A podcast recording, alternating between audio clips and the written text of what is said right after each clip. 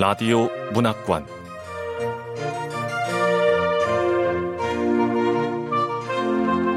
한국 단편 문학 특선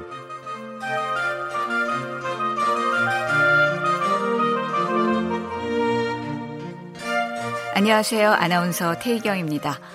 KBS 라디오 문학관 한국 단편 문학 특선 오늘과 다음 주 2주 연속 함께 하실 작품은 강석경 작가의 중편 소설 숲속의 방입니다. 강석경 작가는 1951년 경북 대구에서 태어났고요. 1974년 이화여자대학교 미대 조속과를 졸업했습니다. 단편소설 근과 오픈게임으로 문학사상 제1회 신인상을 수상하면서 문단에 나왔죠. 그리고 오늘 소개하는 숲속의 방으로 오늘의 작가상과 노건 문학상을 수상한 바 있습니다.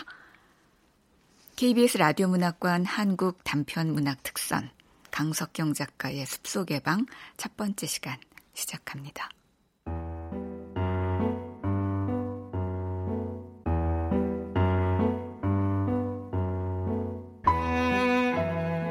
숲속의 방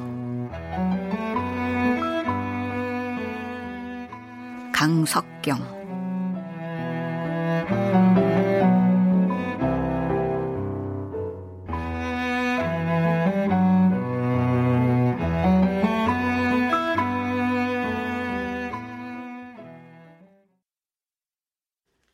어제도 동생은 집에 들어오지 않았다. 이틀 연이어 무단 외박을 한 셈이다.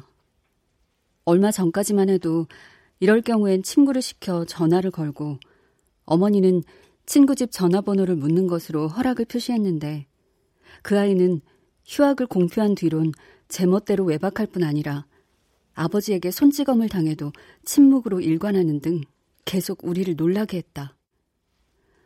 소양의 입에서 휴학했노라는 말이 처음 나왔을 때 정말이지 우리는 충격을 받았다.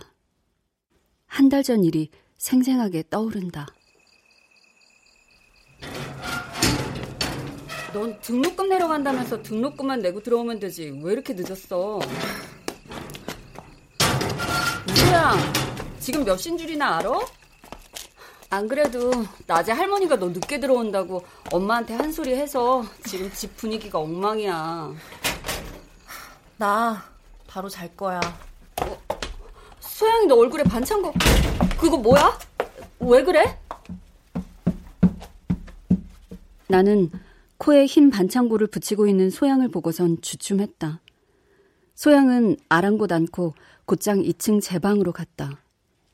내가 소양의 방에 들어섰을 때 소양은 치마를 훌렁 벗어던지고 티셔츠와 팬티 바람으로 방을 서성거리고 있었다.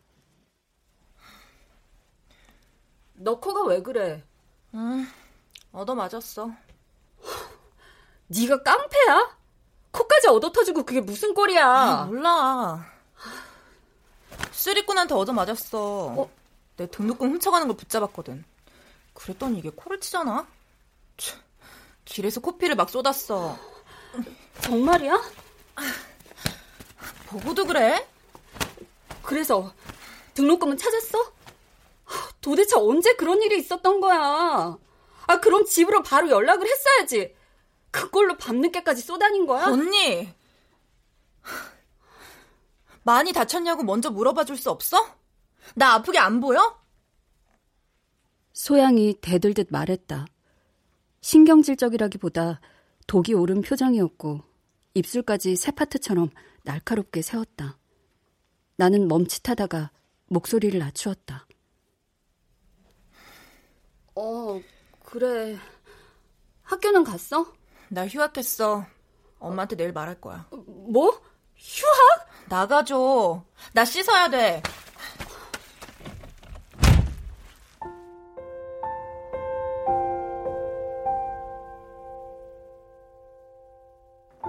나는 멍해질 정도로 놀랐지만 욕실로 나서는 소양을 바라보기만 했다. 소양의 말에 나와 더 이상 할 말이 없다는 뜻도 내포돼 있었고 도전적이기까지 한 그 어투가 나를 위축시켰다. 그러고 보니 소양과 얼굴을 맞댄 것도 오랜만이었다.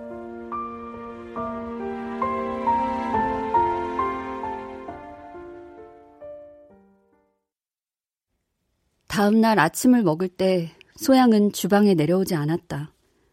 나는 어머니에게 미리 귀띔하려다가 어젯밤 소양이 한 말이 사실인지 또 내가 잘못 들은 건 아닌지 확신도 서지 않아서 퇴근 뒤로 미루었다. 그날 내내 소양의 일 때문에 꺼림칙했는데 오후 3시경 어머니에게서 전화가 걸려왔다. 오늘도 최서방하고 만나기로 했어? 늦게 들어올 거야? 최서방이란 같은 은행에 근무하는 내 약혼자를 가리키는 말이다. 결혼을 앞둔 데다가 며칠 뒤면 내가 은행을 그만두게 되어서 우리는 퇴근 뒤 거의 매일 만나고 있었다. 하지만 오늘은 일찍 들어가야 했다. 그래도 큰딸이라 다르네. 지 엄마 마음도 헤아려주고. 휴학했대요, 수양이. 너한테는 얘기하디? 어젯밤에 코에 반창고를 붙이고 들어와서 물어보니까 등록금을 잃어버렸대잖아요. 그래서 등록을 못했고. 나도 등록금 잃어버려서 휴학한 거 아니냐고 물었더니 그건 아니랜다. 네? 그럼 왜 휴학했대요? 나도 이해를 못하겠어. 아, 글쎄, 사루비아 때문이란다. 사루비아요? 밑도 끝도 없이 그게 무슨 말이에요? 그러게, 밑도 끝도 없이 그러더라. 사루비아 때문이라고.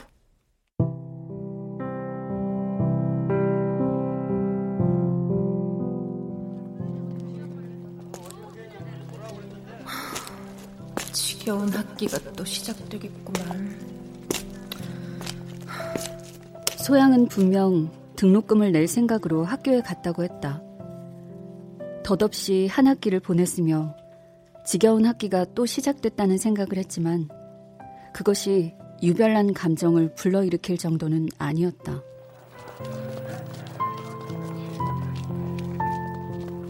등록금을 내려 많은 아이들이 몰려가고 있었다. 소양은 떠밀리듯 그들 속에 섞였다. 교문에서 학관으로 걸어 들어가자 사루비아 화단이 눈에 들어왔다. 피, 피. 붉은 빛이 쏟아져 들어왔다고 표현할 만큼 강렬했나 보다.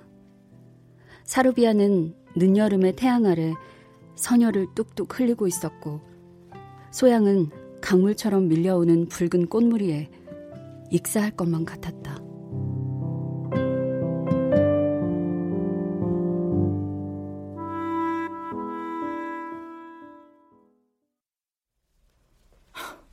선혈을 뚝뚝 흘리더랜다. 도저히 이해가 안... 소영이가 그렇게 이상한 애였나? 아휴, 요새 애들은 참... 아, 걔 어떻게 된 거 아니에요? 내 말이... 혹시 소영이 얘 등록금 딴 데 쓴 거 아니야? 원래 사람 심리가 한 번 돈에 손대기 시작하면 끝이 없잖아. 우리 은행 여직원 중에도 천 원, 오천 원 빼내쓰다. 고객 통장 돈까지 손을 댄 경우 있었는데. 시계바늘처럼 정확해야 할 은행원도 그런 사고를 저지르는데 그까지 손에 든 등록금 쓰기야 식은죽 먹히겠지. 소양이 평소 돈도 잘 쓰고 멋을 부리긴 하지만 등록금을 털어 사치품을 산다거나 유흥비로 쓸 만큼 허황된 애는 결코 아닌데.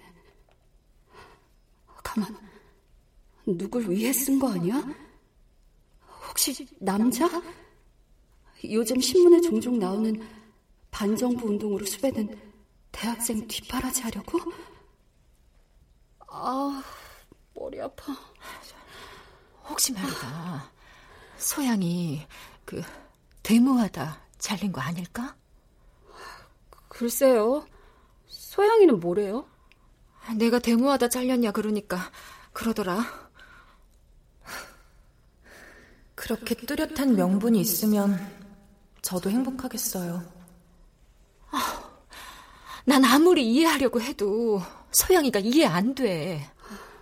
어머니, 일단 소양이를 설득시켜서 휴학을 취소시키도록 하자고요. 아니, 스페인 소도 아닌데 빨간 사르비아를 보고 충동을 받다니 참. 그럼, 저, 그럼 네가 한번 알아봐 줄래? 어, 나는 가슴이 떨려서 전화도 못 하겠다. 아, 네 아버지한테는 어떻게 얘기한대니? 어? 네, 엄마. 학교 측에 전화해서 휴학계 물릴 수 있는지 알아볼게요. 너무 걱정 마세요. 나는 어머니와 상의한 끝에 소양의 학교로 전화하기로 했다. 불문과 교수와 만나서 휴학계를 되물릴 방법을 강구하기로 했다. 소양을 설득시키는 건 다음 문제였다. 천성적으로 낯가림이 심한 어머니는 학교로 전화하는 것을 몹시 부담스러워 했으므로 그 일은 내가 맡아야 했다. 네, 불문과입니다. 안녕하세요. 저 2학년생 이소양의 언니인데요. 혹시 소양이 담당 교수님 성함을 알 수 있을까요? 이소양, 이소양? 아, 휴학생요? 휴학생이요? 우리 소양이는 어제 휴학계 냈는데. 네? 소양이가 부모의 허락도 받지 않고 요즘 젊은 애들의 소위 그 자주성으로 어제 갑자기 휴학을 했는데 그걸 백지화시킬 수 없을까 상의하려고요. 여보세요? 제 말 듣고 계세요? 저 이소양 학생 언니이시라고요? 네. 불문과 2학년 이소양 언니예요. 아, 소양이가 어제 휴학계를 냈대요. 그 소양인 봄학기에 학교 다니다 휴학했어요. 도대체 무슨 소리야? 우리 소양이가 봄학기에 휴학을 했다고요? 이소양 맞아요? 네. 이소양이란 이름은 전체 학생 중에 한 명밖에 없습니다. 머리 커트한 학생 아닌가요? 눈앞에 쇠뭉치가 떨어지는 듯 했고 나는 눈을 질끈 감았다. 이왕 일이 벌어졌으므로 나는 곧바로 학생처에 전화했고 학생처에서는 불문과에서 한 명밖에 없는 이소양은 지난 봄학기에 휴학을 했다고 대답했다. 무엇보다 내게 갈등을 일으킨 것은 그 아이의 깜찍함이었다.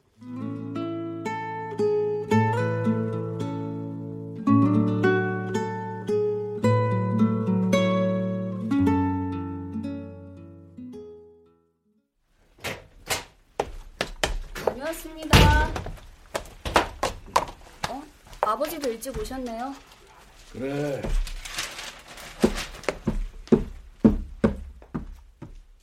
아버지도 벌써 들어와 신문을 보고 있었다. 나는 내 방에 들어가기 전 소양의 방 앞으로 살금 걸어가 귀를 기울였다. 소양아! 얘가 또 나간 거야? 소양아! 어? 잠근 거야? 외출할 때 방문을 잠그고 나간 거야? 왜 잠궈? 소양이가 나갈 때 방문을 잠근다는 것을 나는 그날 처음 알게 됐다. 그것은 나를 약간 놀라게 했는데 우리 집 사남매 중 방문을 잠그고 다니는 아이는 없었다. 언제부터 그런 습관을 가졌는지 모르지만 지난해만 해도 나는 일요일 같은 때 소양의 빈 방을 몇 번 이용했다. 햇빛이 들지 않는 북향이어서 낮잠 자기가 좋았다. 여러 가지로 충격을 받은 나는 늦은 시간 어머니를 마당으로 불러냈다. 소양이가 봄부터 휴학을 했었다고? 왜 나를 속였을까? 왜? 내가 그렇게 잘못한 것 같지도 않은데.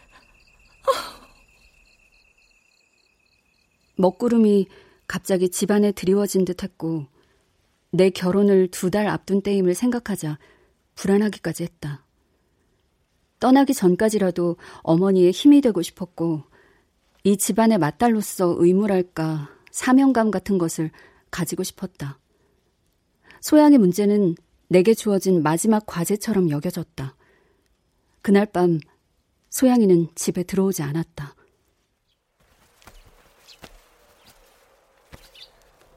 아침인데 소양이는 왜 안 들어왔지?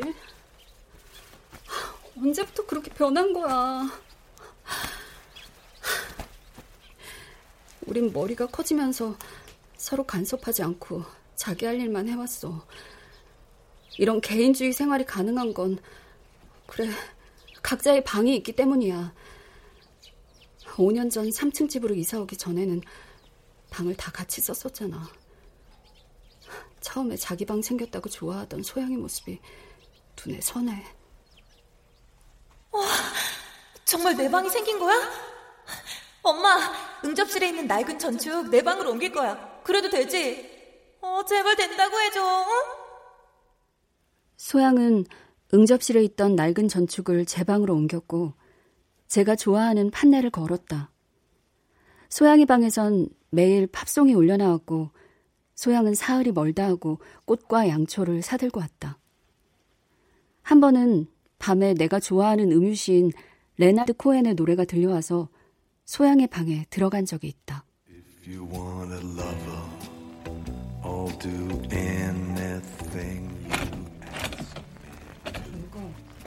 노크 소리도 못 듣고 뭐 하는 거야?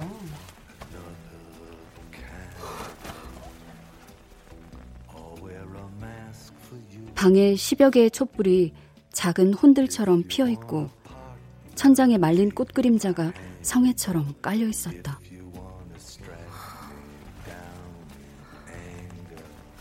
뭐해? 굴속 같은 방으로 한 발 한 발 걸어 들어가자 벽 가까이서 촛불을 등지고 누워 있는 소양의 모습이 눈에 들어왔다. 머리맡에 박쥐 같은 것이 웅크리고 있었는데 자세히 보니 그것은 까만 우산이었다.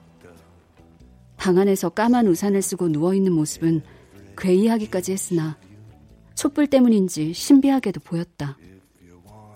까만 우산천에 불빛이 부딪혀 흩어졌고 소양은 눈을 감은 채 꼼짝 않고 있었다. 그때까지 내가 방에 들어온 것도 모를 정도로 자기 세계에 빠져 있었다.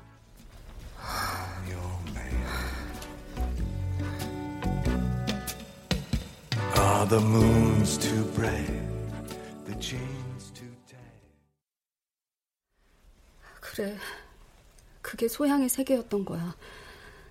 주문처럼 타오르는 양초들. 제 스스로 당겨놓은 불을 못 견뎌서 소양은 또 그 빛들을 까만 우산으로 차단하고 있었던 거야. 소양은 다른 세계에 사는 것 같았고 나는 그것을 세대차라고 단정 지음으로써 편하게 소양의 공간을 인정했다. 그 후론 소양을 특별히 눈여겨 본 적이 없는 듯 하다. 내가 소양에게 신경 쓰지 않은 것은 촛불을 켜놓고 우산을 쓰든 말든 소양은 여전히 우등생이었고 재수를 했으나 거뜬히 불문과에 합격했기 때문이다. 우리가 단절된 것은 나와 소양이 사이에 낀 혜양이가 공부벌레라는 사실과도 무관하지 않다. 어머니, 많이 드세요. 그래, 먹자. 베이프 수증기 어, 성에 낀 유리창이며 물 쏟아진 식탁 가리지 않고 영어 단어 복습하더니 아직도 모르는 단어가 있냐? 자, 다 같이 기도부터 하자. I'm an atheist.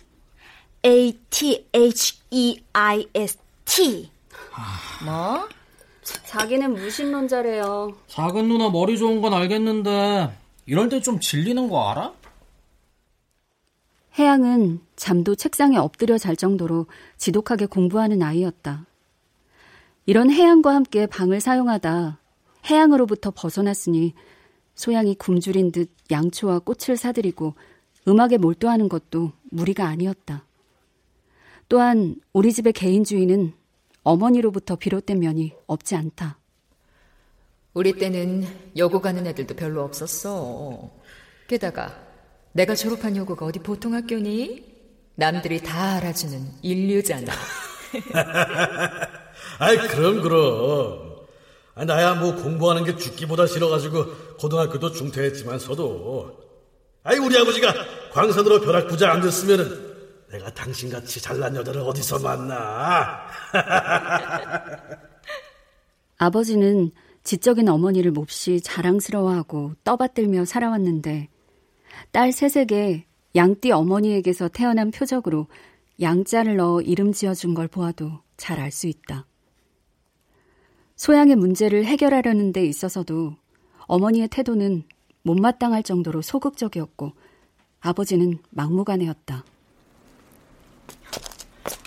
오늘 은행 마지막 날인데 일찍 오라고 해서 미안하다. 집에 무슨 일 있어요? 소양이 들어왔어요? 아, 조용히 들어가 봐. 아버지가 소양이 야단치시는 모양이다. 아, 밥도 아직 안 먹었다던데.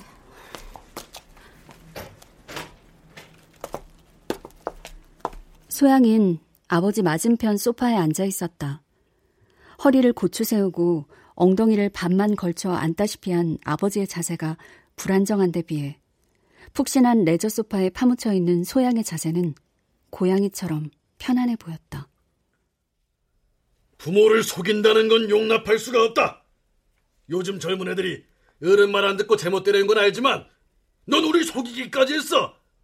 부모를 바보 만들어도 분수가 있지. 대학에서 배운 게 그따위냐? 소양이 표정 야단 맞고 있는 것 같지 않아. 아니 대체 뭐가 불만이고 뭐가 문제야? 에? 너무 호강이란 문제야? 저것 봐. 소양인 계속 소파에 몸을 푹 파묻고 손으로 머리를 괴고 있잖아. 아버지만 핏대를 올리고. 딸한테 감쪽같이 속은 게 창피했는지 네 엄마도 처음에 나한테 말 안 하더라. 아니 지난 놈에 휴학했다는 게 말이 돼? 그걸 속여? 아니 왜? 사내에 뒷바라지 했어? 불장난 하다가 일이 생긴 거야? 아버지는 왜 저런 말을... 저렇게 나오면 소양인 더 반항할 수도 있는데... 이해 못할 테니까 얘기 안 하겠어요. 뭐? 이해 못할 테니까? 이게 좀 가르쳐 놓으니까 부모한테 저따위 말대답이라고! 아버지도 저 말씀하시네. 우리를 비난할 때마다 아버지가 쓰는 상투어. 해양의 표현대로 정말 무학자의 열등감인가? 사람 생각이라는 게 다 부처님 손바닥에 손오공이지. 너는 뭐 산꼭대기에 올라앉았어? 살았으면 얼마나 살았다고 못된 것.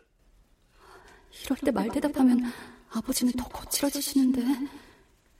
내가 잘나서 아버지가 이해 못하신다는 게 아니에요. 나 자신부터 내가 왜 그래야 했는가를 구체적으로 설명할 수 없어요. 가짜로 살았다는 생각이 들고 학교도 껍데기 같고. 암튼 학교는 못 다니겠어요. 그런 식으로 말하면 어떤 부모들 이해하겠냐? 어? 온 식구를 다 속인 건 용서받을 수 없는 짓이야. 아우, 아우 여보, 이제 그만해도 되겠어요. 소양이도 알아들었을 거야. 자, 어쨌든 이번 학교에 등록해. 어?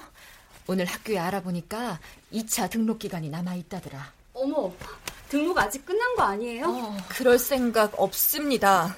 뭐? 이게 정신 나간 것 같으니라고. 아휴, 요새 것들은 너무 배가 불러서 탈이야. 우리 때는 전쟁 때 전우의 시체를 넘으면서 살아남았어. 전쟁 뒤에는 식구들 양식 구하느라 배낭 짊어지고 강원도 산골을 헤매다녔고 나일론 양말 공장에서 시작해서 쇠타 수출 공장 운영하고 있는 이날까지 하루도 발 뻗고 잡은 일이 없다고. 아버지, 그 얘기는 이제 그만. 아이 뭘 그만해. 어? 공연이가 무슨 사상이나 있는 척하면서 대문하고 말이야. 아주 제멋대로다가. 에이, 다들 꼴 보기 싫으니까 빨리 꺼져. 에이. 네. 뭐해? 일어나. 그래. 아, 얘가 정말. 아버지 도움 받지 않고 살아갈 생각도 하고 있습니다. 뭐라는 거야? 아, 아, 아무 말도 안 했어요, 아버지. 안녕히 주무세요. 소양이 했던 마지막 말을 아버지가 듣지 못해서 다행이야. 그날 소양을 2층으로 올려보낸 것은 나였다. 아버지에게 욕을 들으면서도 소양은 푹신한 소파에 파묻혀 꼼짝할 생각을 하지 않았다. 따분해 보이는 표정은 일어서는 것조차 귀찮은 듯 했다. 자식들의 정신세계는 들여다볼 생각도 않고 물질적인 것으로 모든 것을 판단하려는 아버지도 싫었지만 성의 없이 앉아있는 소양에게도 화가 났다. 대부분의 가장들이 그런지도 모르지만 아버지는 한 가족의 생계를 이끌어가고 있다는 것에 대해 자부심이 강했다.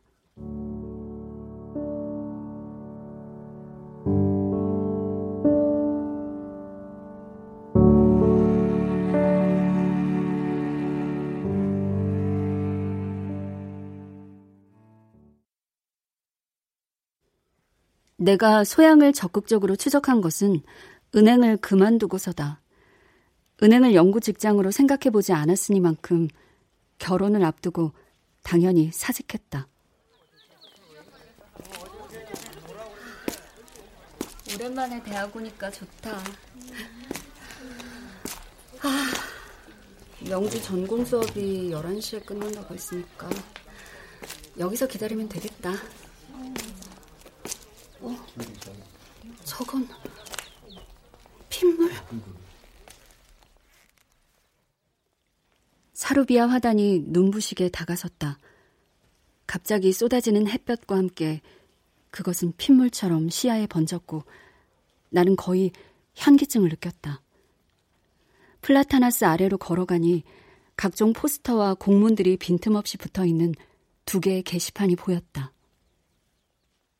날조된 가치관, 집단의 횡포, 양심의 경종, 아서 밀러의 실현 예매 중.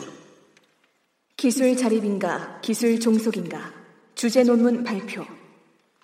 우리 대학교 대동제 개교 30주년. 민주민중 민족 해방을 위한 통일군. 학도여, 신새벽이 열리는 소리가 들리지 않는가?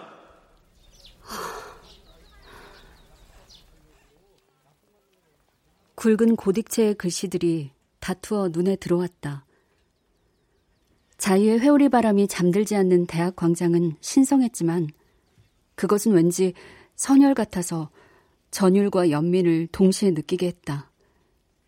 신문지상의 1단짜리 학원 기사가 시대의 밑반찬처럼 연일 오르내리고 오늘도 누군가가 희생양으로 구속되고 제적될지 모른다. 그들의 광장은 잠시 주어진 유예된 특권의 땅이었다. 세상 밖으로 한 발짝만 나오면 젊음의 숨을 꺾을 방패가 복병처럼 숨어 기다리고 있을 테니까. 이따가 미안해서 만나. 명주야! 명주야! 여기! 언니! 미영 언니가 웬일이세요? 너한테 좀 물어보고 싶은 게 있어서 점심 같이 할래? 아, 소양이 때문이죠? 네, 가요, 언니.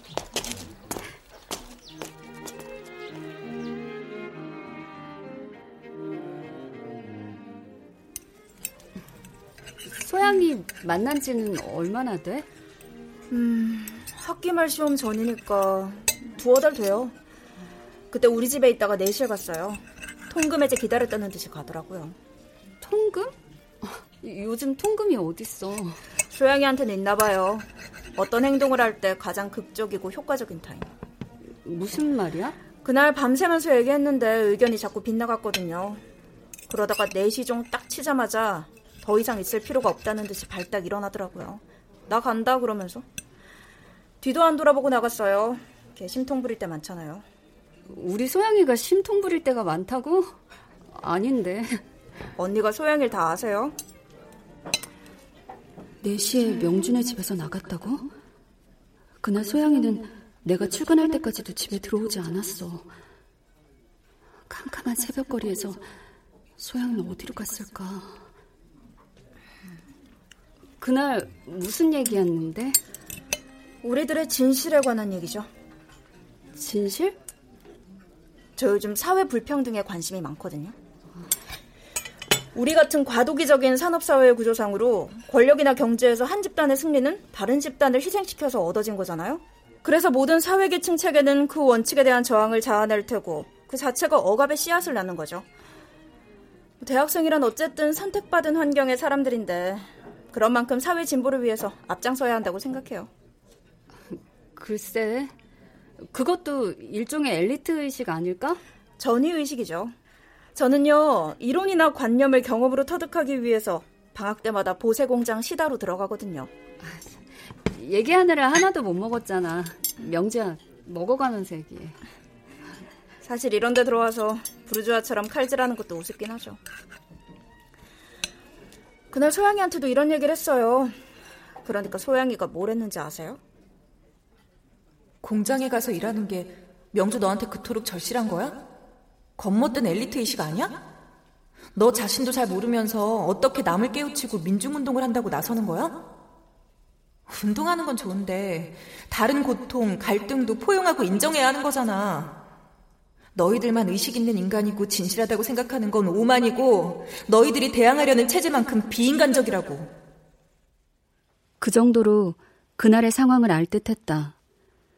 데모하다 잘려서 휴학한 건 아니냐 물었던 어머니에게 그런 뚜렷한 명분이 있으면 행복하겠다고 답했다는 소양이다. 음료수도 마시면서 해야겠다. 소양이 봄학기 때 휴학한 건 알지? 그럼요. 저한테 휴학하겠다고 얘기하고 바로 그 다음날 휴학계 냈다던데? 그때가 언제야? 음, 목련질 때니까 4월 중순이네요. 그날 꽃샘 추위로 바람이 많이 불었거든요. 학교는 이틀간 연이어 데모한 뒤라서 어주선했고요. 소양인 추운지 파리한 얼굴로 목련나무 밑에 앉아서 저를 기다리고 있었어요. 조그만 아이가. 물론 뭐 꽃송이보다야 크지만 그날따라 이상하게 작아 보였어요. 우리 소양이. 네, 크고 누렇게 시든 목련꽃 아래 앉아 있는 걸 보니까 왠지 측은한 생각까지 들더라니까요. 바로 그날이에요. 나 휴학할 거야. 가짜로 살고 있는 것 같거든. 학교도 껍데기고, 나도 껍데기고. 아무것도 잡을 게 없어. 아무것도 잡을 게 없다고? 뭘 잡으려고 했는데? 진실 같은 거겠죠? 진실이라. 잘은 모르지만 소양이가 왜 캄캄한 새벽에 명준의 집을 나섰는지 알 것 같기도 하고. 그 뒤론 소양이 못 봤지? 네. 전 이번 여름방학 때 공단에서 일했으니까요. 근데 그날 소영이한테 그 계획 말하면서 같이 공단에 가자 그랬더니 시큰둥하게 웃으면서 자긴 술집에 나갈 생각이래요. 어, 아니, 뭐 술집? 네. 호스티스를 하겠대요. 아마 걘 했을 거예요. 재수할 때도 한 달간 분식집 종업원 노릇을 한 적도 있거든요. 분식집 종업원? 그건 또 왜? 방황이겠죠. 저도 심하게 겪었지만. 아, 뭘 어떻게 해야 되는 거야? 교수님을 찾아가야 되나? 교수들요? 언니도 참. 교수는 평생 보장된 직업인일 뿐이에요. 소양이 이름이나 기억할까 모르겠네. 차라리 소양이하고 친했던 과 친구를 만나보세요. 신경옥이라고 소양이하고 친했어요. 신경옥? 그리고 언니, 소양이를 이해해 보도록 하세요. 소양인 집을 좋아하지 않지만 식구들이 따뜻하게 관심을 가져준다면 외로운 일긴 쓰지 않을 거예요. 외로운 일기? 그, 그건 또 뭐야?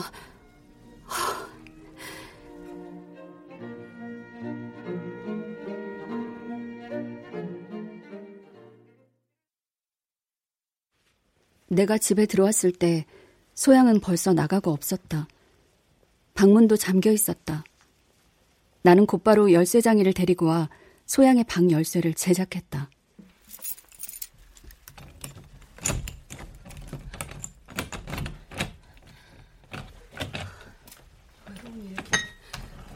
어디 있지?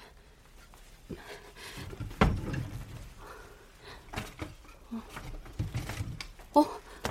이건가 보네. 갈색 노트.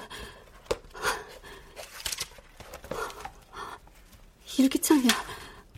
명주가 말한 외로운 일기.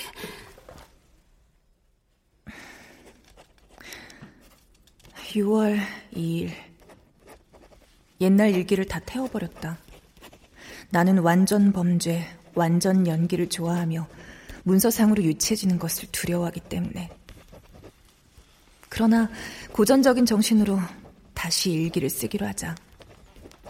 소화병적인 자기 발견 같은 건 집어치우고 내 영혼의 사냥터가 되도록 스쳐가는 진실에 관역을 맞출 것. 6월 4일. 희종은 만날 때부터 내내 양미간을 세운 채 전혀 웃지 않았다. 비정한 그런 표정이 싫어서 혼자 떠들다가 희중의 손등을 문지르며 문제점이 뭐야? 물었다. 내가 여자라서 말 안 한다고 했다. 무엇보다도 유치해서 웃음이 나왔다. 희중이? 남자친구인가?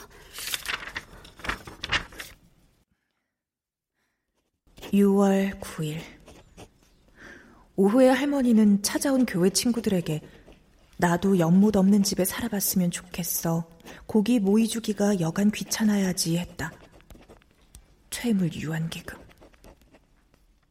첫 장을 단숨에 읽고 나는 흥미와 긴장을 느꼈다. 일기를 계속 본다면 소양에 대해 무언가 잡힐 듯 했다. 희중이라. 근데 우리 집을 표현한 건 좀 신랄한데. 산천이 의고하듯. 아니, 갈수록 생생해지는 우리 집의 속물기. 내 방의 땅 이외에는 복도 마루도 맨발로 밟고 싶지 않아. 이날, 이날 무슨 일 있었는지 기억나. 아니, 또, 또 대모질이야? 왜요? 에이. 신문에 뭐가 났어요? 아니, 팔자 좋게 또 대모질을 했다네. 이러니까 외국 바이어들이 오겠어? 어? 우리 회사 수출 덜 되는 것도 전부 다 이놈들 때문이라고. 하여튼 이 데모하는 것들 모조리 사형을 시켜야 돼. 여보, 당근즙이에요. 응? 몸에 좋다니까 마셔요. 고마워요.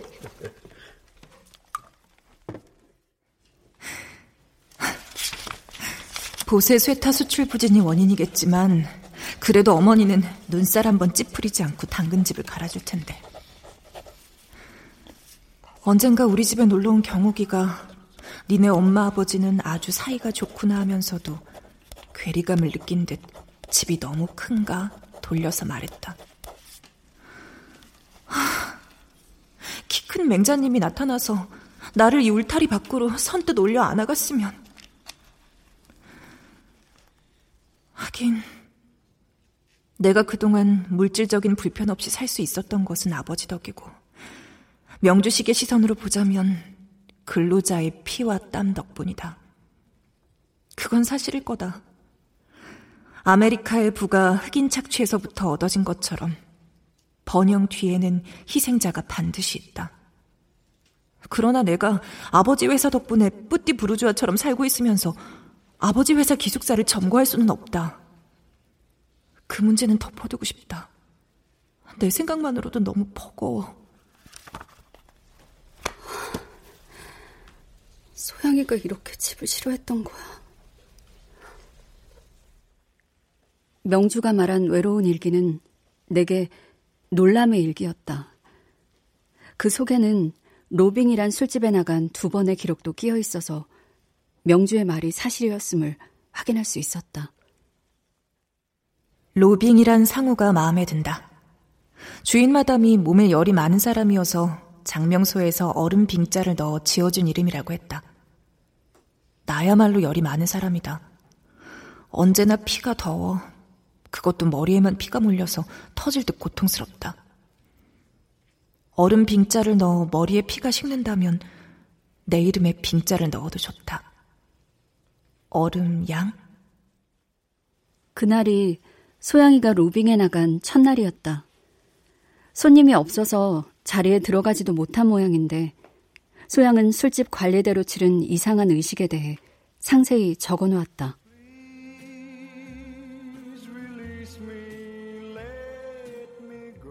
신입?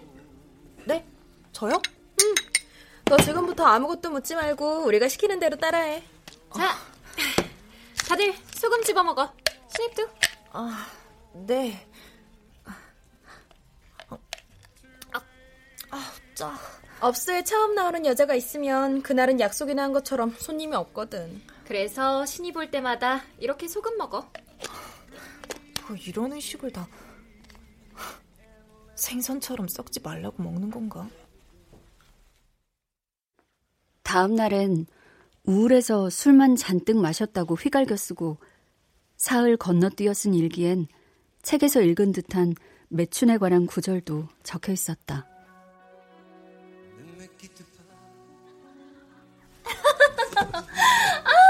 우리 사장님 오늘 네. 횡재하셨네. 뭐, 뭐라고? 제 머리도 안 올렸거든요. 어. 아 뭐해? 술 한 잔 따라 드려야지. 네. 아 이게 오늘 처음이라고? 에 그럼 내가 집을 좀 줘야지. 어머, 우리 사장님 통 큰 것 좀 보시게. 처음이잖아. 자 여기 집. 가슴에다 손을. 어, 어머, 어, 아, 저, 저 뭐야 저거? 어? 너 미쳤니? 아, 왜 돈을 찍고 그래? 어머.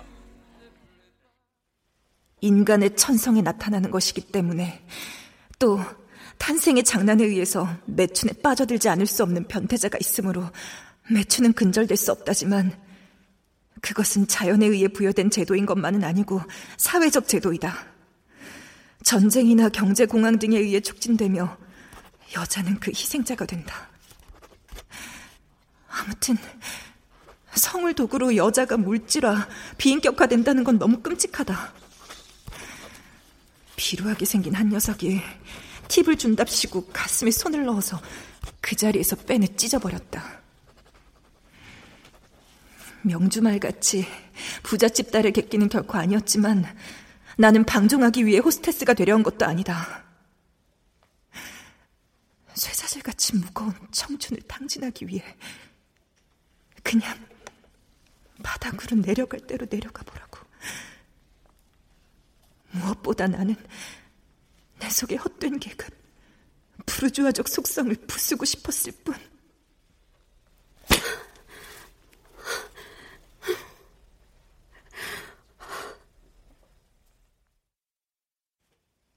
여기까지 보았을 때 나는 일기를 덮어버리고 말았다. 왜 소양이 이토록 어처구니 없는 짓을 하는지 이해하지 못하면서 그런 사실을 알게 된 것이 내겐 오히려 곤혹스러웠다.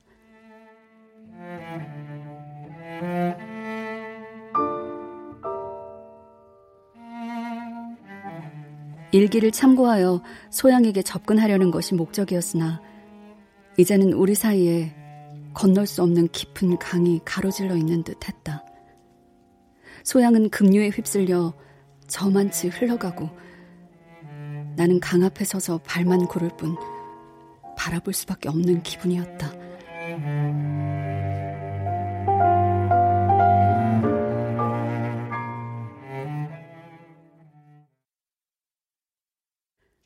은행을 그만두었지만 생각만큼 한가하지 않았다. 그동안 통 손대지 않았던 피아노를 매일 연습했고, 은행 여직원들에게 일주일에 한 번씩 가르쳤던 가야금도 전처럼 계속했다. 피아노에 다시 손댄 것은 결혼 뒤부터 동네 아이들을 가르칠 생각에서인데, 사실은 대학원 진학을 고려하고 있었다. 그 밖에도 혼수 장만을 위해 시간 나는 대로 어머니와 장을 보러 다녔다. 최대리도 이틀에 한 번은 만났다. 이런 가운데서도 소양의 일은 머리에서 떠나지 않았는데 그 즈음 운 좋게도 집으로 걸려온 경옥의 전화를 내가 받았고 경옥이 아르바이트를 하고 있다는 찻집 목마에서 만나기로 약속했다.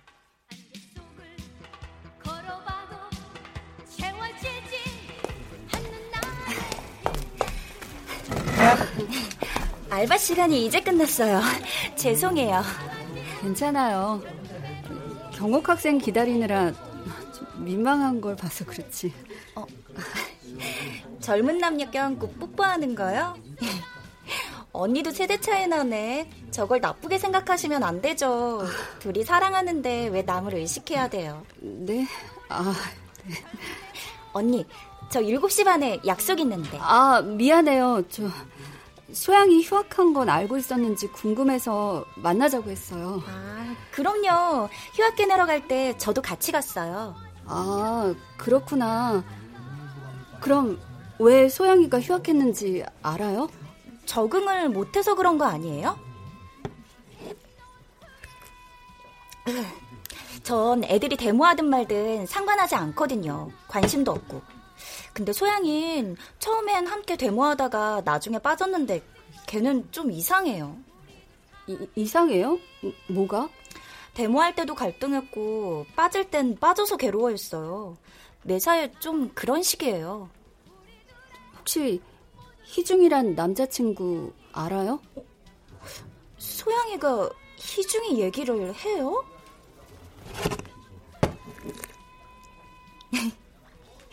걔들 처음 만난 곳이 썸씽이거든요. 그때 저도 같이 있었는데. 야, 걔들 둘이는 꽤 오래 가네.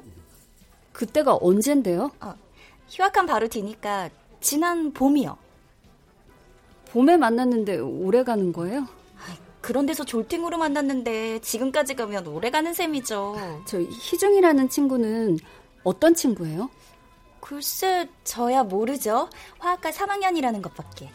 어, 화학과 3학년. 언니, 수양이 걱정돼서 그러는 거면 썸씽 한번 가보세요.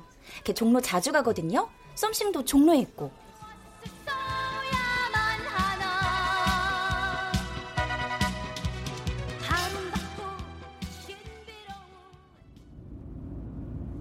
아저씨, 저기 저 종로 2가 사거리에 내려주시면 돼요. 예. 요금 여기 있습니다.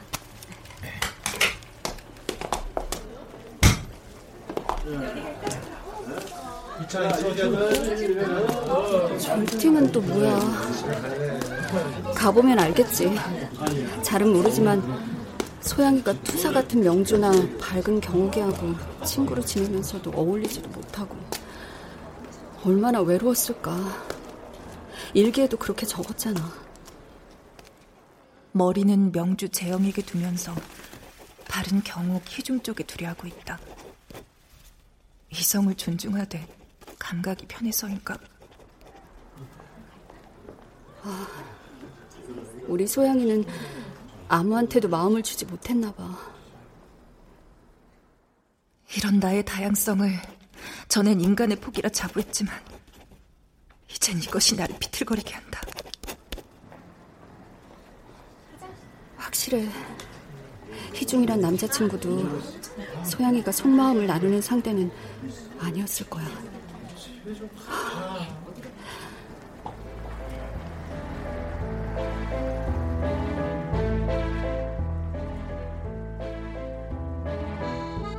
나는 스무 살이란 소양의 나이에 연민을 느꼈다. 방황은 청춘의 특권이 아니라 형벌인 것이다.